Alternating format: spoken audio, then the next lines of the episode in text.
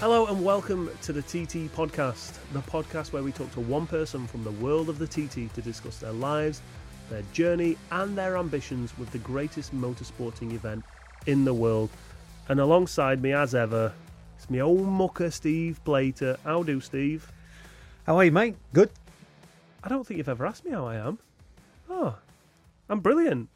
Yeah, I'm really good. Are you? Heart, heartfelt feelings. It, it genuinely is. Are you good? No, good actually. Busy, busy, flat out, but no, great, great. This is the first time in this podcast, in the uh, official, you know, the, the more formal setting of sitting down with a with a guest, that we have somebody on that we've had on in the past. Davey Todd. We spoke to him prior to TT 2022, and he was one of the first few guests that we had on. It's going to be interesting to get him back in the hot seat to discuss what's been going on the past few uh, few years, and obviously more recently, his let's not call it a split, but a um, a separation between him and, and the Padgett's team.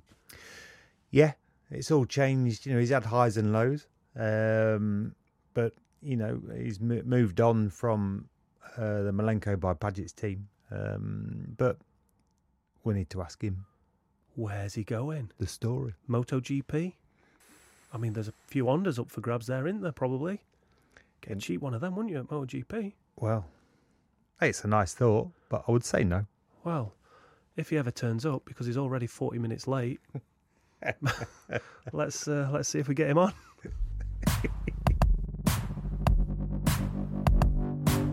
oh, Davey, welcome back to the podcast. We've had you on before. Uh, second time, two timer. Two timer, yeah. Yeah. I, I'm very pleased that I'm the first person you wanted back. And it's only because you never made sense first time. I'd say, yeah. Yeah. Was, we went through the whole list of everybody, and then we eventually got to you. And we're like, "Oh, it's the dregs, but we'll take it. We'll take How it. long has it been? Uh, it, it was Since prior. we- It was since prior. we recorded. Uh, you was was one of prior the to- first one. Eh? Yeah, it was prior to, to TT 2022. Was it? Yeah. So we were just gearing up to get back to the TT after like three years off, essentially. Wow. And a lot has happened since then. A lot has happened, yeah. I I, don't even- I didn't realise it'd be that been that long, to be honest. I don't even know where to start with this conversation because most people know your story of how you got into bikes. And if they haven't, they can go back and listen to the first podcast. Because I think what's happened between the last time you came in and now, there's more than enough to talk about. Stacks. the question on everybody's lips right now, where you know you've just made the announcement that you've you've moved away from Padgett's. Yeah, yeah. I mean, um, as like I, I think a lot of people know, and I and I did put in when I released the news on uh, on YouTube actually that um, it was exciting times because I was going to be uh, sort of announcing what was happening at very latest at, at Cadwell BSB, but now that that plan's changed a little bit, so it's a bit of a nightmare because people. Let's stop uh, it there then. Go on then. Let's start where we where we finished. 2022. What a year! Yeah. Oh, I- Superstock champion. Yeah, yeah, it was uh, mental year twenty two. I, I honestly can't think of a thing really that that didn't go really well. Even when places that that we didn't win, Northwest finished second in every race, and I'd love to say like, oh, I, was gutted. I was gutted that I didn't get the win, but I battled for the win in every single race. It wasn't. It was never it was never a distant second. It was never far away. Got two lap records and uh, yeah, battled battled literally to the last corner for the win in, in every class. Unfortunately, got beat every time. But other than that, uh, It's a no, massive we- step up, though, weren't it? You were going from kind of being top five to now you're competing for wins. Yeah, yeah. Uh, 22 changed a lot for me. Um, the biggest thing I think everybody expected ever uh, expected me to perform on the roads. That's been sort of building and building. But what I've been pushing for for a long time is a career in short circuits as well. And uh, and after asking so many teams over the years, everybody goes, "Oh, you know, stick to the road, stick with TT, what you're good at," and um, weren't necessarily interested in giving me an opportunity at short circuits. So it was really cool to get given the opportunity from Clive and the Padgett's team to do British Superstock in 2022, and uh, knew it was going to be a learning year, but uh, to to come out winning the championship was uh, was was pretty cool to be honest. Why wouldn't teams give you the opportunity to, to go into short circuit? Did they just not think you were good enough for it? To be honest, and I spoke to a few of them since who, after last year, a few of them wanted to sign me. Um, you know, and they were like, "Well, to be honest, like you'd not done anything." Yeah. I guess I hadn't done anything before that. I had one year of racing on a short circuit in my life before doing the roads. In 2016, I raced uh, Superstock 600 at BSB Mm-hmm. just on my own with my brother and my granddad, my dad when he wasn't working. Uh, just like a little family team. Won two races, but ended up like six in the championship and was a bit all over the place. But um, when you're trying to convince a team that you should sign me to be competitive in Superstock 1000 and I think I can win the championship, they go, why do you think that? Because you've never even raced Superstock 1000 in your life. How yeah. can you?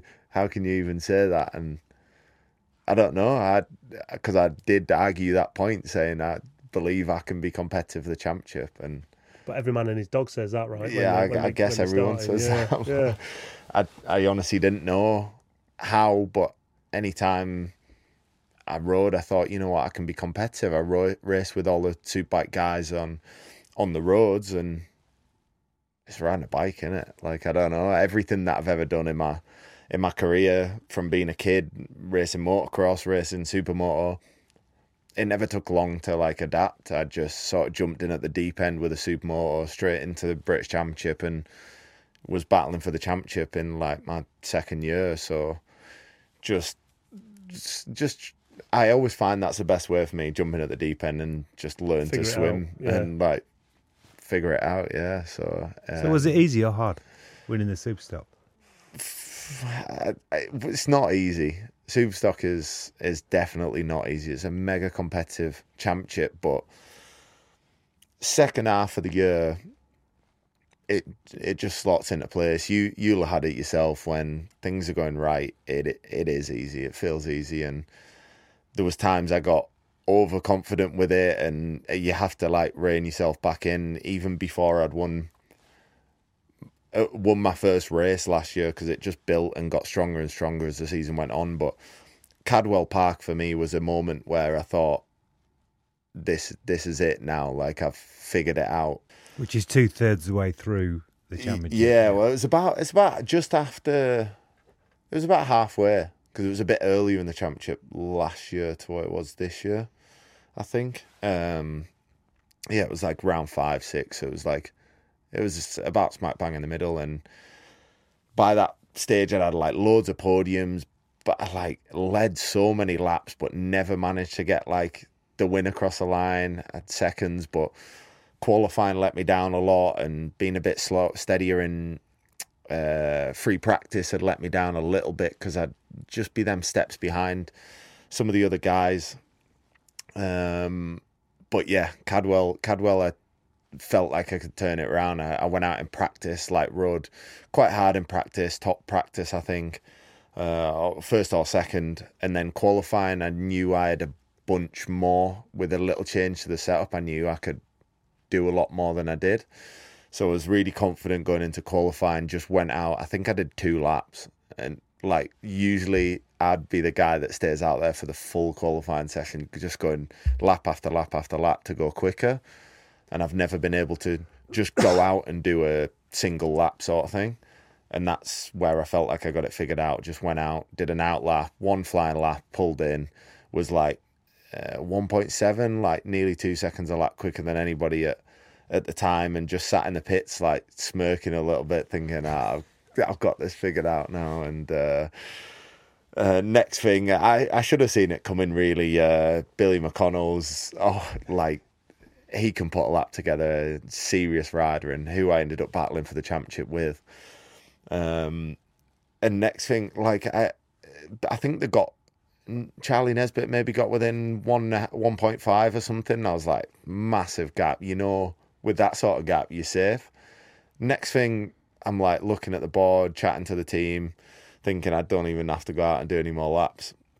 And then uh, next thing I dropped to second, and Billy's put a lap in after eight laps or something, as he does. And um, I'm like, right, get the warmers off, get back out there. I can go faster. And like, I thought I genuinely can, like, go a bit quicker. And went out there and oh, coming from the motocross background, I always go massive over the over the mountain and sent a massive one. Like was riding real aggressive and whacked the throttle open in the in the air like you do on a motocross bike, and it ripped the chain off. So ended up P two, but I'm like, I've got this. Like I've figured it out. I can go out and do a lap, and I've got. I felt really comfortable on a short circuit to go out there, and then ended up second in the race. I, I got in a battle with Charlie, but then you sort of thinking about the championship a little bit, and he ran into me into the side of me a couple of times, and I was like, you know what, you have that. Like I, think we both broke the lap record, and it was a good race anyway. But the next one um, was like the finish of that, the Snetterton, where FP one, FP two qualifying.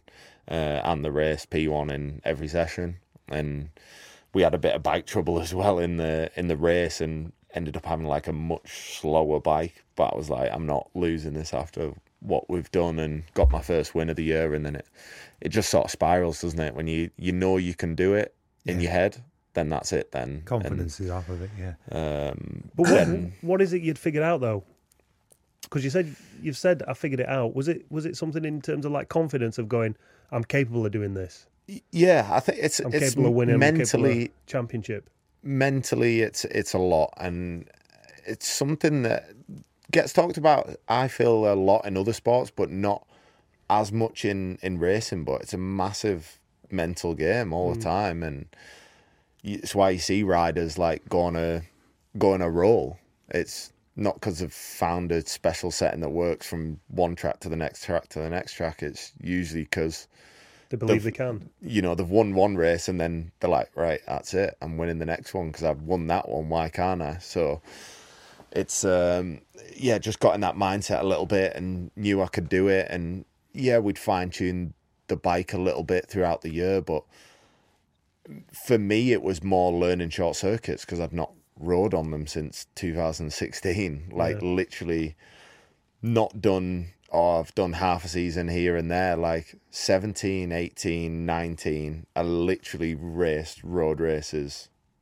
only. Like no short circuits no nothing other than like a few laps of Bishopscourt as a track day like at, in February or something. Wow it's peeing down. You know that was that was all I sort of got in terms of track riding and never did a short circuit race. So um it was it's adjusting to that short circuit mentality of like riding on the limit over the limit being aggressive which i like. I, I that really suits me but years racing on the roads takes it out of you because you're not going to absolutely drill someone up the inside like you would on a short circuit at the northwest at the tt at the ulster grand prix you know and put them into a wall like it's there's a lot more respect than that, whereas there is no real respect at BSB, Yeah. especially in Superstock. It's uh, kill or be killed. So um, getting back into that motocross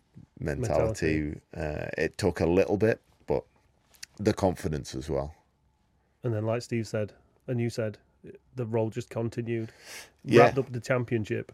Yeah, just uh, t- I think four or five wins in a row, then one second, and the second it was a sketchy old race. To be honest, the first one at Donington, uh, knew at that point well was leading the championship and knew we could have wrapped it up that weekend. So it was like being careful while there was like a seven rider battle for the win.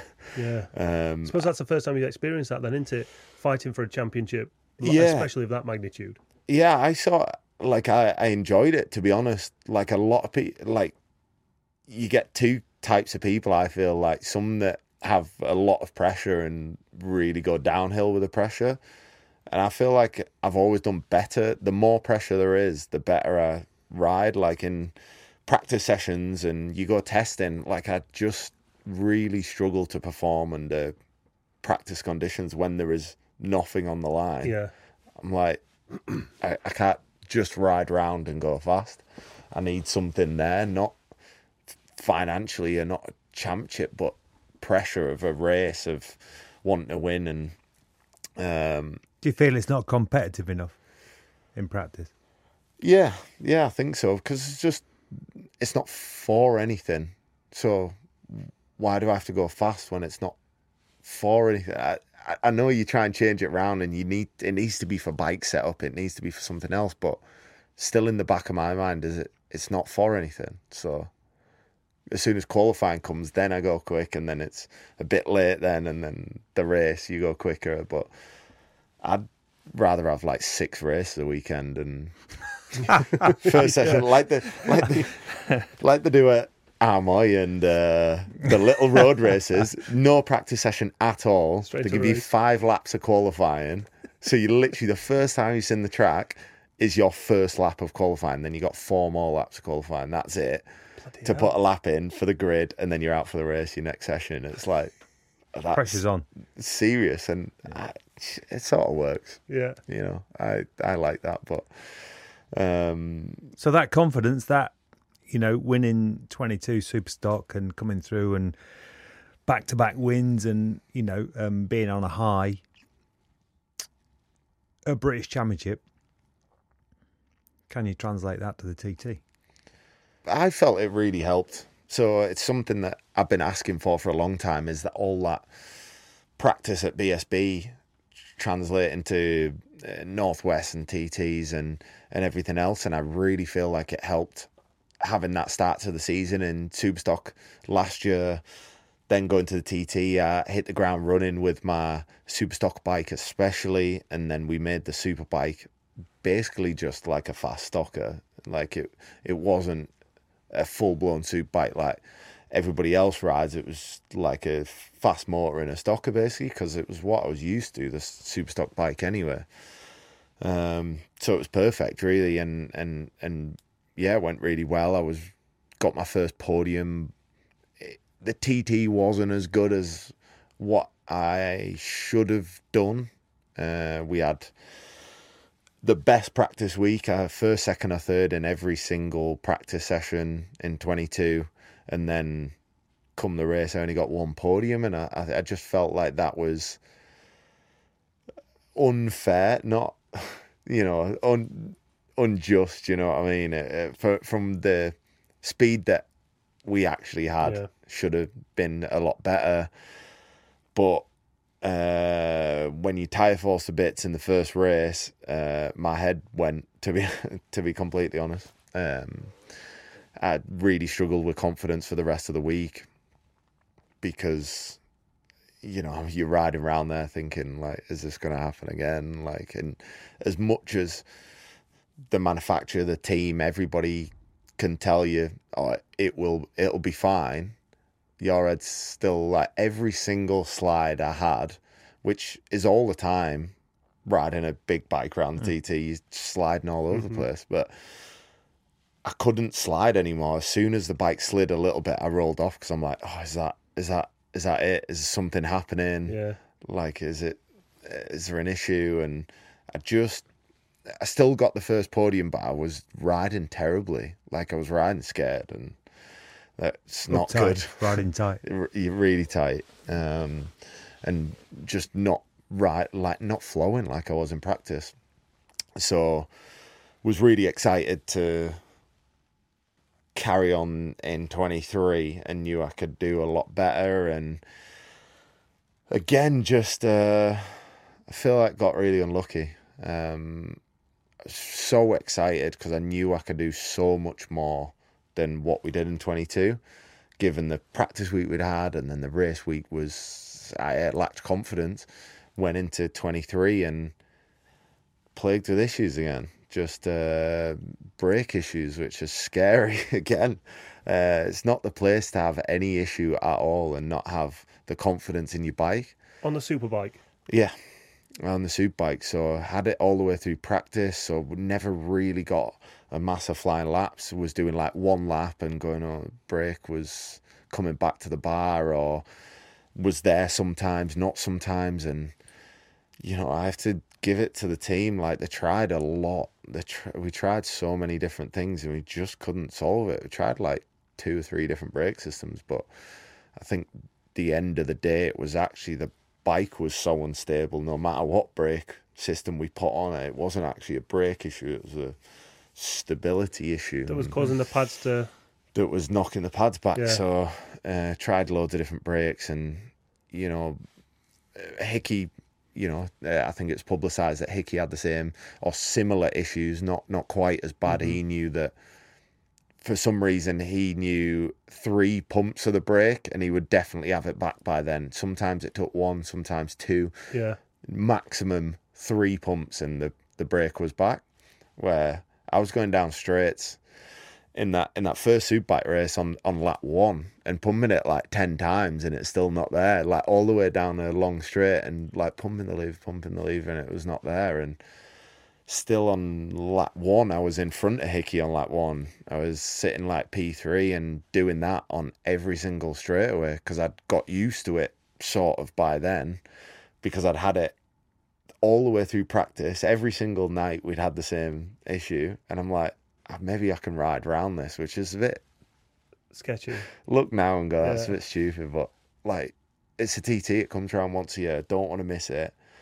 I'll do whatever I need to do to ride around whatever issue's going on. Yeah, I suppose with that, the brake is going to come back eventually. It's just, like you say, it's just a matter of when and Yeah, what kind of feedback you get from that. I brake. guess so. I guess so. And then how quick's it going to go again? Some straights, you don't have long enough to pump it for ages. Some sh- short straights that are bumpy and they'll knock the pads back and then you, they don't come back quick enough before you get to the next corner, which was the issue. Seemingly, for some reason, it got worse from lap one to lap two every time. We knew that but I didn't know if it'd get worse than that then. Uh, but I discovered that in the first race Uh, because we'd never done that long a run in practice and went out in race one. Lap one, it was bad, but was still third and was like, I can make do. Lap two got worse, dropped to maybe fourth or fifth or something, and was like, okay, this is not good, but we'll see. I pulled into the pits and I was gonna say to the team, we'll knock it on the head, and then you get into the pits and you're like, oh, I'll just carry on now. Like I, and it's not in me to quit. It's not in me to Yeah. give up. Like I just, I hate that. Like I could have, you know, the front wheel fall out and I'd try and wheelie the rest of the track. You know, like I, I just don't like the giving up thing. Yeah. Like I do, even if I got to slow down, I'll just ride Yeah. and then um, came out the pits, went into quarter bridge with no brake at all. so I pumped it out of the pit lane, and it was there. And then got to the bottom of Bray Hill. I'm guessing the impact of the bottom of Bray Hill. Since I've watched a like since TT, I've watched some videos, and everybody's so much more stable through the bottom of Bray Hill. And hmm I, I think I played it down in my own head to the guys when I'd come back in and go, "Oh, it's a bit unstable, but you watch the footage and it looks All over. really, really unstable compared to everybody else. So, um, yeah, come out the bottom of Bray Hill and then you got a really big braking zone into Quarter Bridge and I'm pumping it, pumping it, pumping it, and it's just not coming back. I'm like, dear, I'll have to roll off and like shift down, back brake into Quarter Bridge because there was literally nothing. But then come out of Quarter Bridge into Braddan and there was a break there. So I'm like, oh, maybe it was just a fluke and did a couple of corners. It was all right. And this was a problem that scared me a little bit in practice week because sometimes it was there hmm and Not didn't- consistent. yeah, completely inconsistent. And then sometimes you go, okay, feel it, it's there. Go around one corner, go to break into the next corner, and it's gone, like completely gone. And it, Between corners, shit. Yeah. so Must be um, must have been really frustrating for you know Clive and the whole team as well because I know how much effort they put in. yeah, You know, uh, to to always have you know winning bikes really, quality stuff. as I say, like the guys changed three different brake systems on the bike. That's not ideal for any team. Changing discs, changing calipers, mass cylinders, everything. They were working flat out, and I think by the end of the TT, a lot of the guys had well and truly had enough because they'd work from morning till night Yeah. every day. F not for nothing, but you know, after doing tons more work than you should have been doing, Yeah. and then still it doesn't work. You know, it's Frustrating. frustrating. It's frustrating for everybody. So, yeah, it was a tough time. Um, had that break go and then lap three pulled in out the Superbike race, which Superbike one was the it's the one everybody wants, but the big bike races are the ones I was was really desperate for. Um, went quicker in every class, but only by uh, went a lot quicker in the 600, but learned how to ride the 600 better. Um, yeah, went quicker in every class, but it was just not. There's more in there. There's so much more in there, and uh, yeah, it's frustrating. I think for the team and and myself. How know. how does it change the team dynamic throughout the, the week, the the couple of weeks, I guess? Because you're telling them there's a problem, they're going, well, we think it's this, but then they don't, they can, they can't find the problem. So you get frustrated, but you're not necessarily frustrated at them, and they're probably getting frustrated at you because you. It must be really difficult to maintain a a friendly relationship when you're like, I need it to work, and they're like, we're trying, but we just can't, we can't solve it. Yeah, I, I mean it. It is, and it was frustrating, but I still have the trust in the guys, and and they they're working so hard to cure it. But obviously, sat on a stand. Even if you went testing at Derby, you went testing it anywhere in the world. Nothing is any sort of like replica of racing around the TT. Like there is no way that you can test anywhere for anything like that. Yeah. You know, not even close. So every time you try something, you're like, might work, it, it might not. Yeah. And uh, to be honest, the relationship didn't didn't change. I have a great relationship with the the team, with Clive, with the guys for sure. I'm they're getting really annoyed during the TT and frustrated with the situation.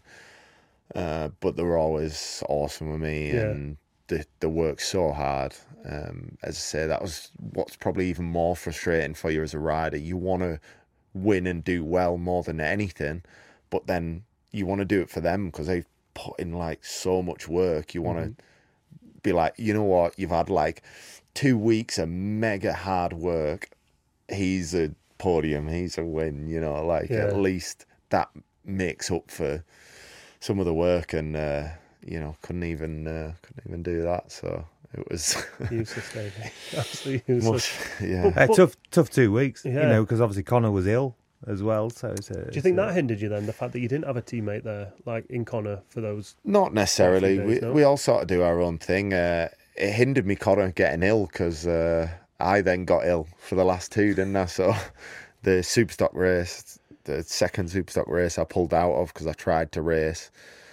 Somehow got past fit. Had, there was a lot of arguing and stuff, and got past fit and. Uh, Went out for Superstock race and I, I couldn't even see, like, to be honest. A lot of arguing with who? Uh, with a lot of people, with a with a with a medical team, with uh, to get clearance to ride. uh, yeah, with the medical team, with the, with my team, with my family, my friends, my trainer, everybody's there going, please, just you're not well enough to ride. Don't don't ride. Um, Connor sat out a practice week. He was bad. He spent three three days in hospital or something. Um, I was. I, it must have been the same thing because I seen Connor when he he got well, and then next thing I'm ill, and uh, yeah, it wasn't it wasn't pleasant. I got an anti sickness injection for that tube stock race, but then that made the because I couldn't stop throwing up basically. Mm. Um, but then that made me stop throwing up. But then it, it was like it made me a bit dizzy and not not. I couldn't focus the same, and right around there when you can't focus at two hundred percent, it's not right. And uh, I pulled off anyway, and then but then it's like the next day is the senior, and there's no time. You know, there's no time to get better, and uh, hadn't still couldn't eat anything, but didn't feel sick anymore. But I went out for that senior, but it was just so weak. Like Yeah. I just had no energy. Like I'd not eaten then in three days. Really, drank water was about all I could do. I had some electrolytes and what have you, but not eating for the. It, I wasn't sick, but then you just no energy at all. I I got to the bottom of Bray Hill and I was like, there's no chance I'm finishing six laps round Sounds here. like me when I get to the bottom of the stairs when I'm ill, let alone bottom of Bray Hill. so it was. Uh, I, I just thought I'd just keep riding. And Did you feel like you needed to go out and just prove that you were too ill to do it? Because if you'd have sat on the, the sideline, you'd have gone, oh, maybe I could have. Yeah, well, that was always the question in my head. And again, everybody's like, all right, after Superstock, just we'll put the bikes in the van. It's fine. You're ill. Like, Yeah. sit it out. Don't risk anything. And it's still back to that thing, mum. Something in my head, I can't just sit out. I can't just give up on something when I might have a chance. Like, like you said, like, I, I wouldn't have been able to just believe that in my head because I'm like, once the adrenaline gets going, may, maybe I could have done all right. And so I'm like, just let me try, and then, uh, and then we'll see. And uh, went out and tried, tried my best, but I was like, well, I got ninth or something, which I was like, I don't know how Yeah. that was possible, considering that literally on lap one, I'm like, next lap I'm going to pull off, next lap I'm going to pull off, and then sort of said that every single lap, and got- got to the pits and was Yeah. like, one more lap, I, I can reckon I can do three, and did the third, and then I'm like, oh, it's only one more lap to the pit stop, and then got one more lap, got to lap four, and then it's like two laps, I've done four, just Yeah. you know, sort of get to the end and yeah, I did rubbish in reality. You know, ninth is not what I'm there to do, but I finished TT. I have to wait 12 months to do it again. Like I'm not, I'm not missing it. I can't sit on the sideline and watch. Yeah, that's the other thing, isn't it? You, you only get to do it once a year. If it's a BSB round, you can sit it out because you know you can be back next Back month. next weekend. Next you weekend, know. Must, but- must be so frustrating off such a high of 22 with everything to obviously going into 23 to only getting one chance a year and being being so kind of demoralized and smashing all that confidence you previously had, you know, out the window. definitely definitely and uh and that was that was a big part of the the move you know um and fully supported i have to say by clive um clive's been mega through all, all of the all of the time that we spent together uh including this year which has been really tough for us both and you know i think that's more than anything down to bsb um, moving up to that superbike class, it's not that the guys and the team aren't capable. Like, you know, they've been racing in BSB, not so much, but TT and roads and BSB for like 50, 60 years and, and been competitive And Grand Prix. And Grand Prix and, and they've done everything. You know, they're so experienced and you know, the last few years stuff's moved on a lot with electronics, with data, the stuff that you need on the bikes to be competitive in Superbike at BSB. And all that stuff requires a lot of financial budget, you know, like uh, so much money for the personnel, for the equipment, for everything. And honestly a small family run team. I know everybody gives Padgett's the credit of a, you know a factory team. There's teams. I said this year, honestly, Jamie Coward won the Privateers Trophy. That team has more budget than Padgett's, guaranteed. You know, I'd put my house on it. I've just bought like honestly. um you know, there's there's teams there that are called privateers that it's just because Padgetts have done so well for so many years. Yeah. People think, ah, they're just masses of money, massive budget. They're a factory team, but they're not. Like they're doing that off experience, skill, and Yeah. knowledge and stuff like that. Their results and And passion. a lot, a lot of passion. You know, Clive is obsessive. He loves it. Eh, absolutely obsessed in racing, and that's awesome to be around. An awesome atmosphere to be around as a racer. Having a How much has did that help you in 22 with all of Clive's experience? it was it was brilliant for me to come into BSB and the roads and have that sort of backing of of somebody who's so experienced but so passionate, and it like it's not.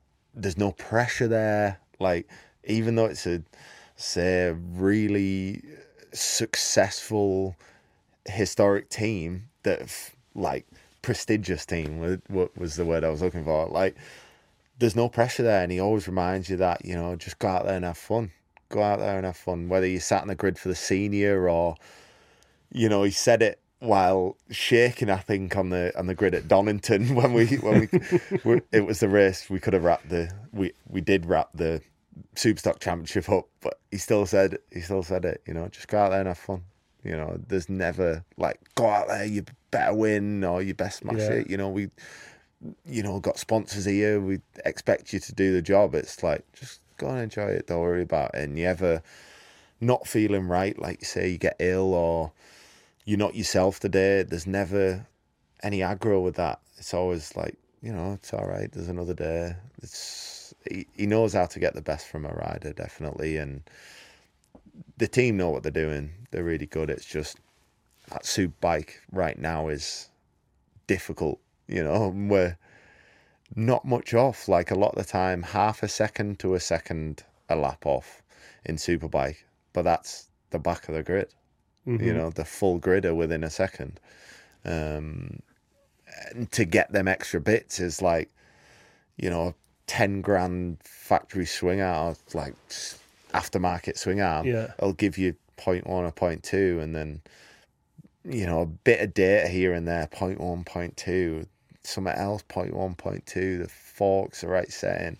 Like, they're made up of these tiny fractions because every single rider is so strong. Yeah. And every team is so good that them tiny things make the difference. And I believe that's the case as well at the TT now. Um, you know, we all seen Hickey, what we're talking about before, with struggling with the brake issue. You know how he solved it with his data on his bike. You know, they'd like to not run data at the TT in case something gets damaged or there's more things to go wrong. So they take it off. They put all the data when they knew they were struggling with the oh, right, brake yeah. issue. Um, they put the data all back on the bike for a morning warm up session, did a lap, came back in, solved the issue. Right. You know, and that it's not as easy as that. Yeah. But like with all that equipment, you can see the with answer. the data guys, the electronics guys, they can figure it out. And Yeah. they figured it out, went out the next race, no no issue anymore. The helped the bike massively. And um, you know, we just don't have that facility, Yeah. the budget, whatever it may be. It's uh, it's so tough to to compete when you get to that level, and you know you there or thereabouts. But to win now, eh, ten years ago might have been a bit different, but the level's so high. Everybody's seen the lap times. What what's going on at the TT? It's it's insane, and the level what all them riders are riding to, all of us riders are riding to. Like I rode hard. Like I've not got to that level yet, and I didn't feel like I rode hard in 22. Like I re- relatively cruised around. Like I was right. I wasn't anywhere near my limit. Was you know steady away, and I tried like 600 races. I tried hard this year um, to do. I was like few seconds shy of the old lap record on the 600, and then them top three boys all smashed the lap Yeah.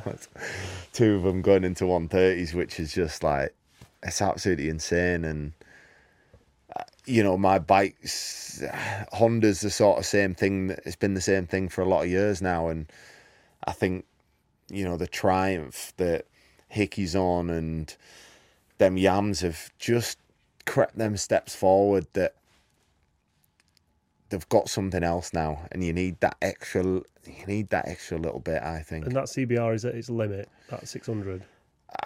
I know I was at my limit on Yeah. that on that uh, on that second race. The first race we ran the old style tires, still treaded tires, different size, and I had it in my and I was like, "There's, I, I can't get any more out of that. We need, you know everybody's moved to the slicks now. It's a different size, a different compound, everything. I was like, we got to go with that. We Yeah. we've never tested it. Clive didn't want to run it because we'd never tested it, never ran them, anything like that. I'm like, just put them on. We got to do what everybody else is doing, or as close as.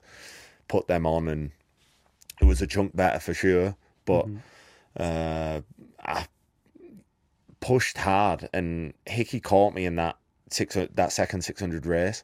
I actually repassed him. Like I felt bad doing it because I knew he'd be in the battle for the win about, and uh, so I followed him through a lot of the a lot of the track. Uh, I'm trying to think where he passed me now. Like it was early on in the lap. I, I possibly lo- let him let him by somewhere. Um, early, like maybe out of the pits or something like that. And anyway, followed him all the way and passed him uh, near Ballacrye because I'd like the whole way there. I'd like followed him, but I was like, I was a lot quicker. And then Ginger Hall to Ramsey, where we struggled on whole bikes for stability. To be honest, Ginger Hall to Ramsey suffered, which is set up not necessarily the motor, and then going up the hill, the Honda lacks torque severely, and uh, just lost. That that was all the all the lap time from me. What I did to a 130 lap was pretty much the Ramsey to the bungalow. Yeah. Um, going There's up a massive learning curve. going up the mountain. Obviously, so following a different machine and learned so much. You know, be, seeing different riders, different styles and stuff. I had the opportunity to be behind a few guys during uh, the TT this year, and I, I am still learning. I'm still learning a lot. Um, but definitely, uh, definitely didn't feel like I got to my limits on the on the big bike and sh- and struggle with them with, as I say, with the stability and the brakes and what have you. But the 600 I learned so much because I, I never feel like that's my bike and my class and everybody looked at me for the 600 race for some reason because Northwest. I'd maybe? won the, Yeah. the Northwest races which are just you know uh, you know battled my heart out for for them to be honest um, they they were some some mega race I, I like proper enjoyed them but I knew that wasn't really like a setting where everybody then after the Northwest was like, oh, 600 races, you know, Sure, yeah, definitely. And it was like, oh, it's a different thing. The Northwest is a different thing. Mhm. Um, being good on the brakes says a lot at the Northwest. Yeah. It says nothing at the TT at all. Yeah. Um, and it's definitely one of my strengths is on the brakes. So uh, doesn't really, uh, yeah, doesn't count for anything. I don't think at all at the No. TT. So, David, before we get on to because I teased it and I thought we were going to get into it, but Steve, Steve yanked the carpet just to keep everyone listening on uh, on tenterhooks. Is that the right yeah, description? yeah, Uh, we will get to the future of Davey Todd and where he's going, but just looking back, especially over the past two years, it's the first time we've had we've had the doco no room for error. Like it, it was a huge success when it came out, and obviously they followed you and a few of the rides in 22 and in 23. Like the paddock is getting busier and busier with all sorts of media there now. What was it like for you to have a crew kind of following you all day, every day? Because they saw uh, everything. Yeah, it's it's uh, it's mental. It is it is pretty wild. You know, when I dreamed as a kid of being a motorbike racer, you never expected you know to be half part of a reality TV Yeah. show where they just follow you around twenty four seven, and it and it literally is twenty four seven. You know, I'm sort of half glad that they didn't use a lot of the footage because they're like knocking on the door and early in the morning and I'm still laid in bed. But um, yeah, it's uh, it's pretty wild. But I think of it like a lot of riders sort of struggle with it and they're like, oh, you know, I can't be bothered. Like, don't want people like wading in while I'm trying to focus on racing or whatever. But I think it's great. Mhm. Like honestly, I think it's great to give people an insight of what's going on. And um, I think someone said uh, the TT this year, uh, and I come in and I was really frustrated uh, after that superbike race, and there was a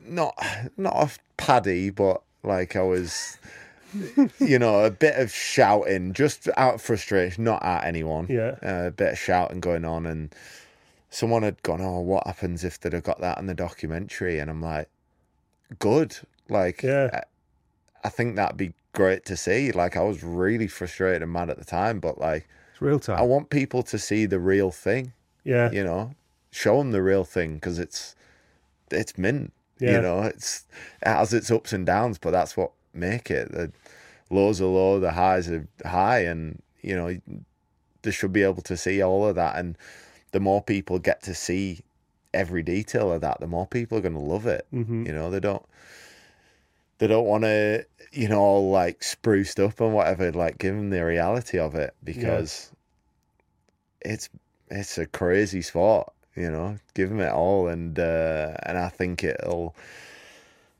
you know increase the tt fans around the world you know i think it already has um the documentary and the people the more people all the time that are seeing that around the world are like this is this like is crazy and like getting to see it from the inside and I seen in this year in 2023 uh the amount of people who sort of come over on the back of it having Mhm. seen it and never there was usually everybody you speak to at the TT is like I've been coming here 20 years I've coming I've been coming here all my life the amount you hear that is like you know majority of the Yeah. time that's the answer and uh it was really nice not that i want those people to not come but it was really nice this year to the amount of people that come up and they're like it's our first tt you know seen seen about it last year and we just thought we've got to go to that and i mean people from everywhere from asia australia america like who just caught a glimpse of it on tv because that's all it's going to take. Like, if you catch a glimpse of it, and people, like the amount of people that I speak to, and they're like, "I've watched it on TV, it's insane." I'm like, "Go in real life, please." Like, Yeah. If you've watched anything about it on TV, on YouTube, wherever you've watched it, yes, it is insane. It's awesome to see, but it is nothing like it is in real life. Yeah. Nothing compares to watching the TT in real life and going to the TT as an event and you will not be disappointed. You know, that sounds like an advert, but like seriously, Hundred percent. I say to everyone, like it's a no-brainer. Like if you, even if you don't like the the look of it, you would never. I, I don't think you could ever meet a person who's gone to the TT and gone, Eh, yeah. nah, it was all right. Like Never that's happens. it's yeah. never, never. It's not possible. Yeah. It's literally not possible. I met a guy. So I left the TT, went straight to Austria to do this uh, presenting gig for a cycling thing. And this guy comes up to me and went, You're the guy from, from YouTube, aren't you, for the TT? I was like, Oh, yeah. And I was expecting to be like, massive TT fan I've been. And he was like, I just happened to come across it on YouTube. I have no idea what it is. And I started watching it. And, and I've already booked for next year. Me and my sons are going. Yeah, lovely. He's, he couldn't wait to go, and he was like, it was just chatting to me for hours about it. But that's that's it. Is if we don't have like the documentary, your YouTube channel, the socials about it, then you know no one will no one will hear about it. But we are getting this brand new fan base to the TT all because of that. And, and I the shot doco. down into Douglas one evening. You know, it's like you're flat out all day with the film Pictures inside, and, stuff, then yeah. and then obviously we do the podcast in the evening, the daily, and um, so you struggled to get something to eat. Anyway, I shot down to get just to get a pizza from a takeaway place, and I'm, and I'm eating it inside, and tell you, I'm not on racing there's a, there's a big gang of yeah, there's a big gang of uh, Spanish lads in there, and um, I got chatting to them and just had a, had a quick word. They didn't know who I was, and um, and I said, "Oh, what are you doing here?" And they said, "Oh, we've ridden over. We've come from south of Spain with basically three ferries. It's a long flipping way. It's 1,500 miles, you know, just because they've seen it on TV and said we had to come and, and view it. Mm, Yeah. Incredible, eh? it's it's absolutely amazing. But the reason people tuned in for this podcast, top and bottom of it is, they want to know what the future of Davey Todd is. Uh, I mean, the news will be out by now, so don't feel like that this is an exclusive. What is he getting married? He's getting married. This is the moment. Yeah. Propose to her. Come on. Oh, don't Here drop we me go. with that one. Oh, you just, you just bought you just bought a house. Mrs. Well, I thought- here we I thought go. Yeah. Don't It's be, all part and don't parcel, be. isn't it? don't. I don't need any more. I don't need any more pressure on that Todd- front. Toddy getting his wings clipped. Oh, But but as Steve always says, don't eat wedding cake. It's the wedding ever. cake. Ever. Don't. It spoils everything. It's the wedding cake. That's what he says. I don't. know. I don't know.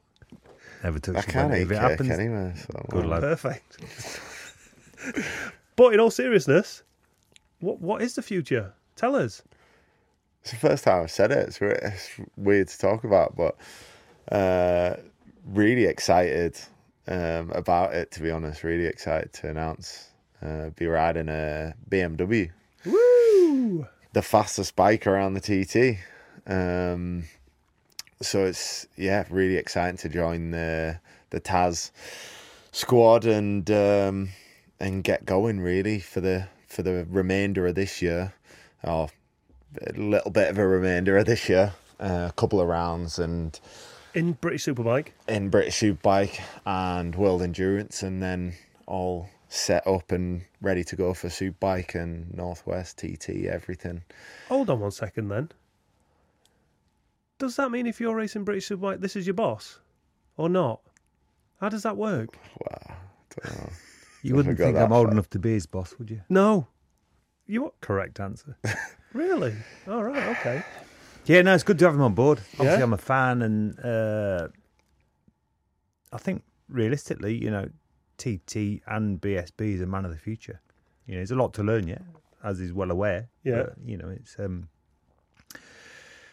obviously TAS Racing. They're a, a, a very, very, very successful team. They've won many British championships, not superbike wise yet, but every other championship, and they've won a massive amount of TTs with a huge history. So it's uh, yeah, But you also said their World Endurance as well. What's what's the score with that then? Uh, yeah, so not not even sure if I get to ride yet, but I've got a really cool opportunity to join the factory BMW team for Bol d'Or 24 hour um, as the fourth rider. Um, but because of that, it means I miss Oulton Park and Cadwell. But um, it's a really cool opportunity, and the team are uh, fully supported um, me going to do that and getting that opportunity to to go testing with a the World Endurance team and uh, possibly get to ride. I think there's a slim chance, but So you might ride the 24 hours. maybe I've never rode anything. I've never done an endurance before, but I love riding. I'd, you'll- I'd you'll be fine. ride forever. Yeah, suits spoke- me down to the ground. We spoke about it on some podcast before, haven't we? About because you've done a lot of obviously you've done a lot of endurance. So the best man to, to talk to is here, right? Yeah, I've done quite a few years, 10, probably 12, 14 years world endurance for, for various teams, factory teams, and I love it. I'm really passionate about it. I love it to bits, but and it's great, you know. Um,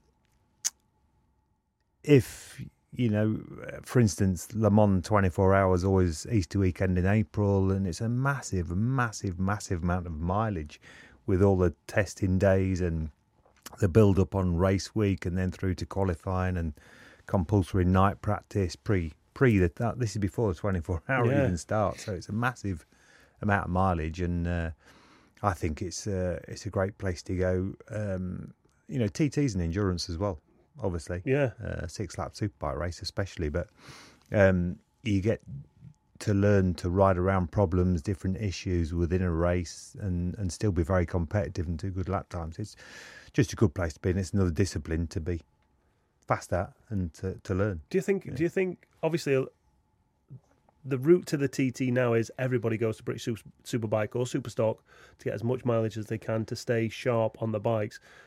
Do you think riding endurance, especially if it's somewhere like Easter weekend, do you think that would help towards the TT or not? Like you say, riding De- around problems, Def- riding. definitely yeah i mean a massive amount on on the mileage um there's so many variations as well for for all the teams you know um obviously there's a huge amount that can go wrong um because it's um whether it be rider error or fatigue or mechanical issues it, there's so many things that can go wrong and every team says oh if only that hadn't have happened we'd have been here we'd have been there but you know yeah. finish first. First, you got to finish. It's the the famous saying, but it's uh, uh, more so in world endurance. A lot, a lot of guys used to do it though, like McGuinness and hmm Cam Donald. Like there's like a a, a bunch of the TT guys always did Yeah. the. Uh, Well, it's TT Legends. Yeah, Honda had, a, had a, a strong input, and they, they pushed in, in uh, you know, in, in that championship for a, for a few years. With, well, I was there t- at the beginning with, and then with John and McCam and uh, Keith Amor was there, and um, yeah. Um, but for me, I think it's brilliant and, and perfect, especially for a road racer. I. Yeah. yeah. So moving into 2024, is what are your targets? Obviously, it's TT, is World Endurance a target?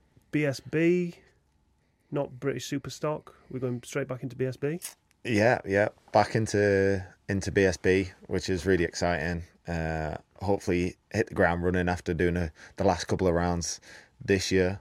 Um, but TT is always a massive goal, and, and the roads as well. And honestly, whatever I can do racing wise, you know, I, I love everything. You know, if the team want to put me in a few motocross races and supermoto, I'll do that as well. So. Yeah. um, I, I love riding motorbikes, so um, superbikes is a massive goal for sure. Um, but I want to be up there. I want to be competing uh, at the TT. I, I still want to challenge for race wins at the TT, so mega excited about that as well. And just the the whole package. It's uh, it's really exciting.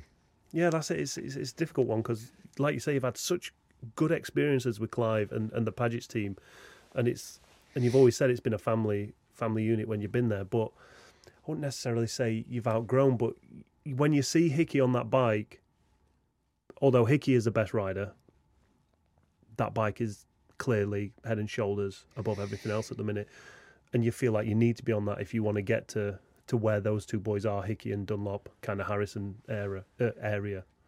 Yeah, I think um, it's something everybody sees and talks about speed traps, and sure, it's not everything, but you know, there was only Michael Dunlop that was sort of over 192 through Sulby speed trap. Everybody else sub that.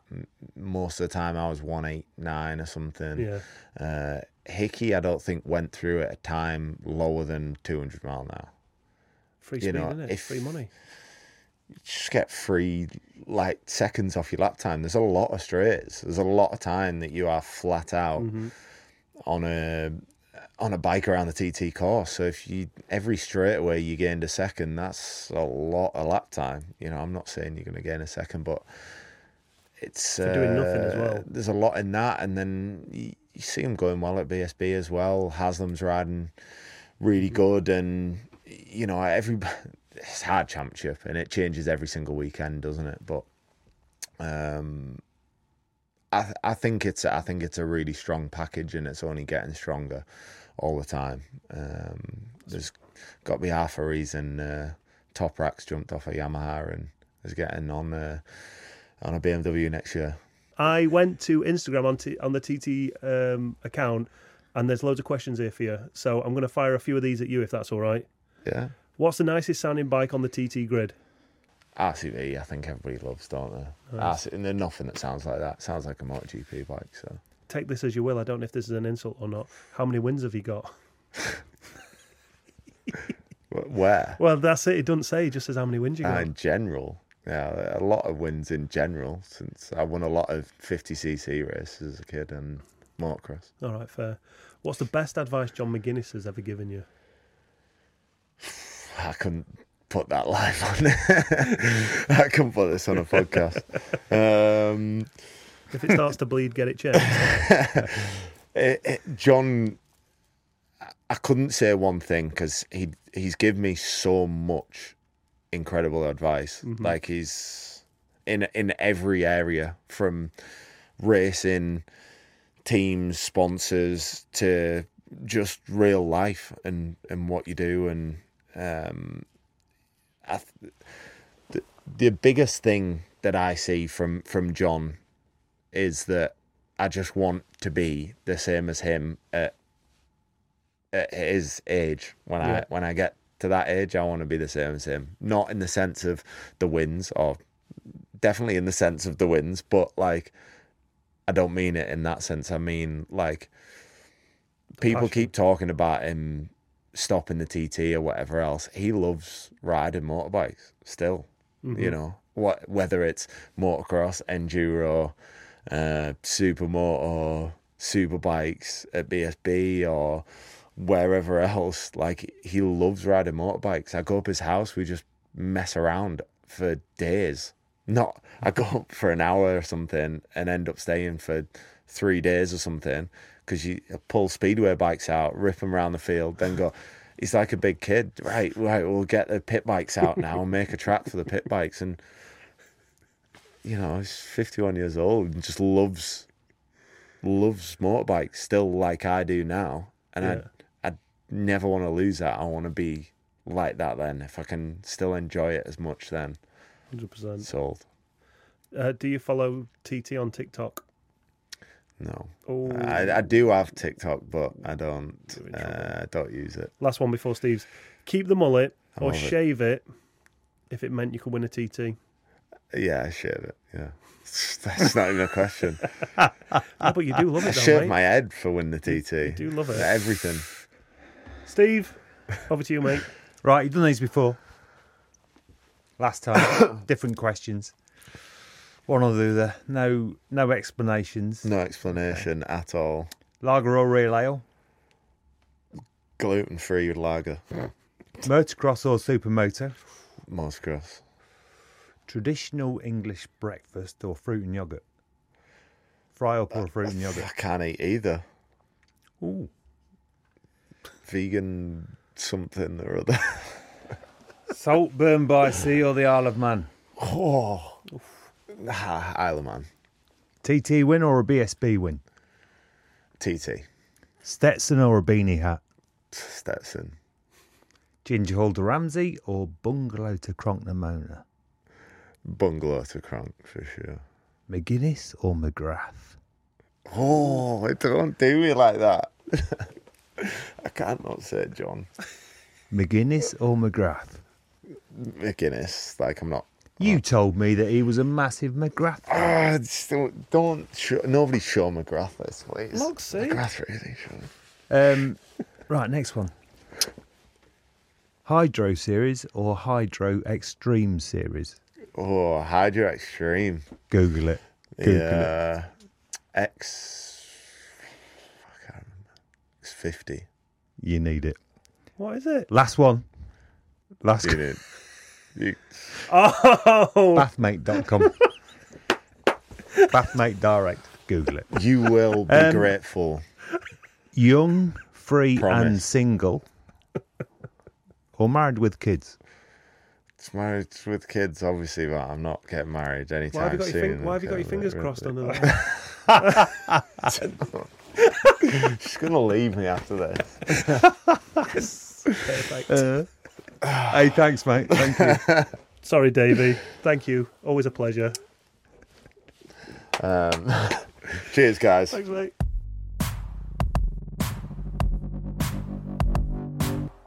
So the cat's out of the bag. David Todd is going to be riding a BMW at next year's TT. I don't want to. It's it's a, it's a difficult one because I've seen how the Padgett's team work. Such a great team, but you feel like Davey needs to kind of almost spread his wings now.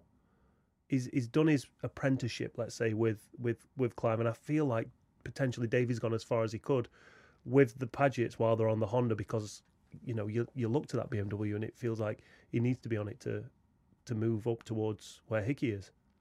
Yeah, of course. You know, Padgett's done an incredible job, British Championship and on the roads Mhm. with, with Davey. And uh, as always, Clive's got a massive history at the TT, and hopefully that will continue. But yeah, it's uh, it, on to pastures new. And um, the good thing is, he sounds pumped. Stoked, as he might say.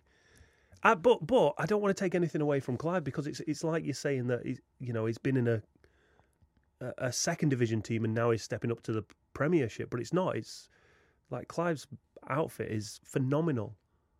I've ridden for Clive. Yeah, It's brilliant. yeah. It really is. You know, the guy, the team have won five TTs in a week. Yeah, you can never forget that, can you? Blooming hell, yeah. But what we're going to see from him. That's the that's the thing. If he goes in there, if he goes to TT in 2024 with the confidence, who's you know what's going to stop him from getting a win? There's no telling what we're going to see. So that's it for this episode of the TT podcast. If you've enjoyed it, obviously you can't leave a rating on YouTube or TT Plus. So why not head over to Spotify, iTunes, or wherever else you listen to your TT podcast and leave us a little rating and a review. Steve, we're going to be back next week with uh, Rob Hodson. Looking forward to that one. Yeah, it's going to be good. I mean, we've already recorded it because here's a clip. My first crash uh, would have been, I think that might have been at Darley Moor, yeah. And I, I was getting carried away. I'd say learning. Yeah. Yeah. I got a really good start, and because that was always brilliant off the line, and I must have been right up front with the the GP bikes, and went up from uh, up through the top S's and got passed by a few lads, and I don't, I just don't think I shut off for the left hander or something, and and it's fast around there, whatever you're on, isn't it? Yeah, you know, always I, I threw it in. And it was the first lap. My tyres must have been a bit cold, and it came right round on me and flicked me off and just proper sparked me out head. I can't remember why, but So, so even from an early stage in your career, you had your you had your excuses sorted out. Oh, it was yeah, yeah, the uh, yeah. I, I slipped on a sig packet or something like that. yeah. So that episode with Rob Hodson will be out next week on this podcast feed, or if you can't wait, it's available to watch over on TT Plus right now. Head over to ttplus.iomttraces.com and sign up. Steve, how much does it cost? It's a freebie. Oh, who don't love one of them? Bayek. Either way, we'll be back next time. Catch you soon. See you later, Steve. Cheers, mate.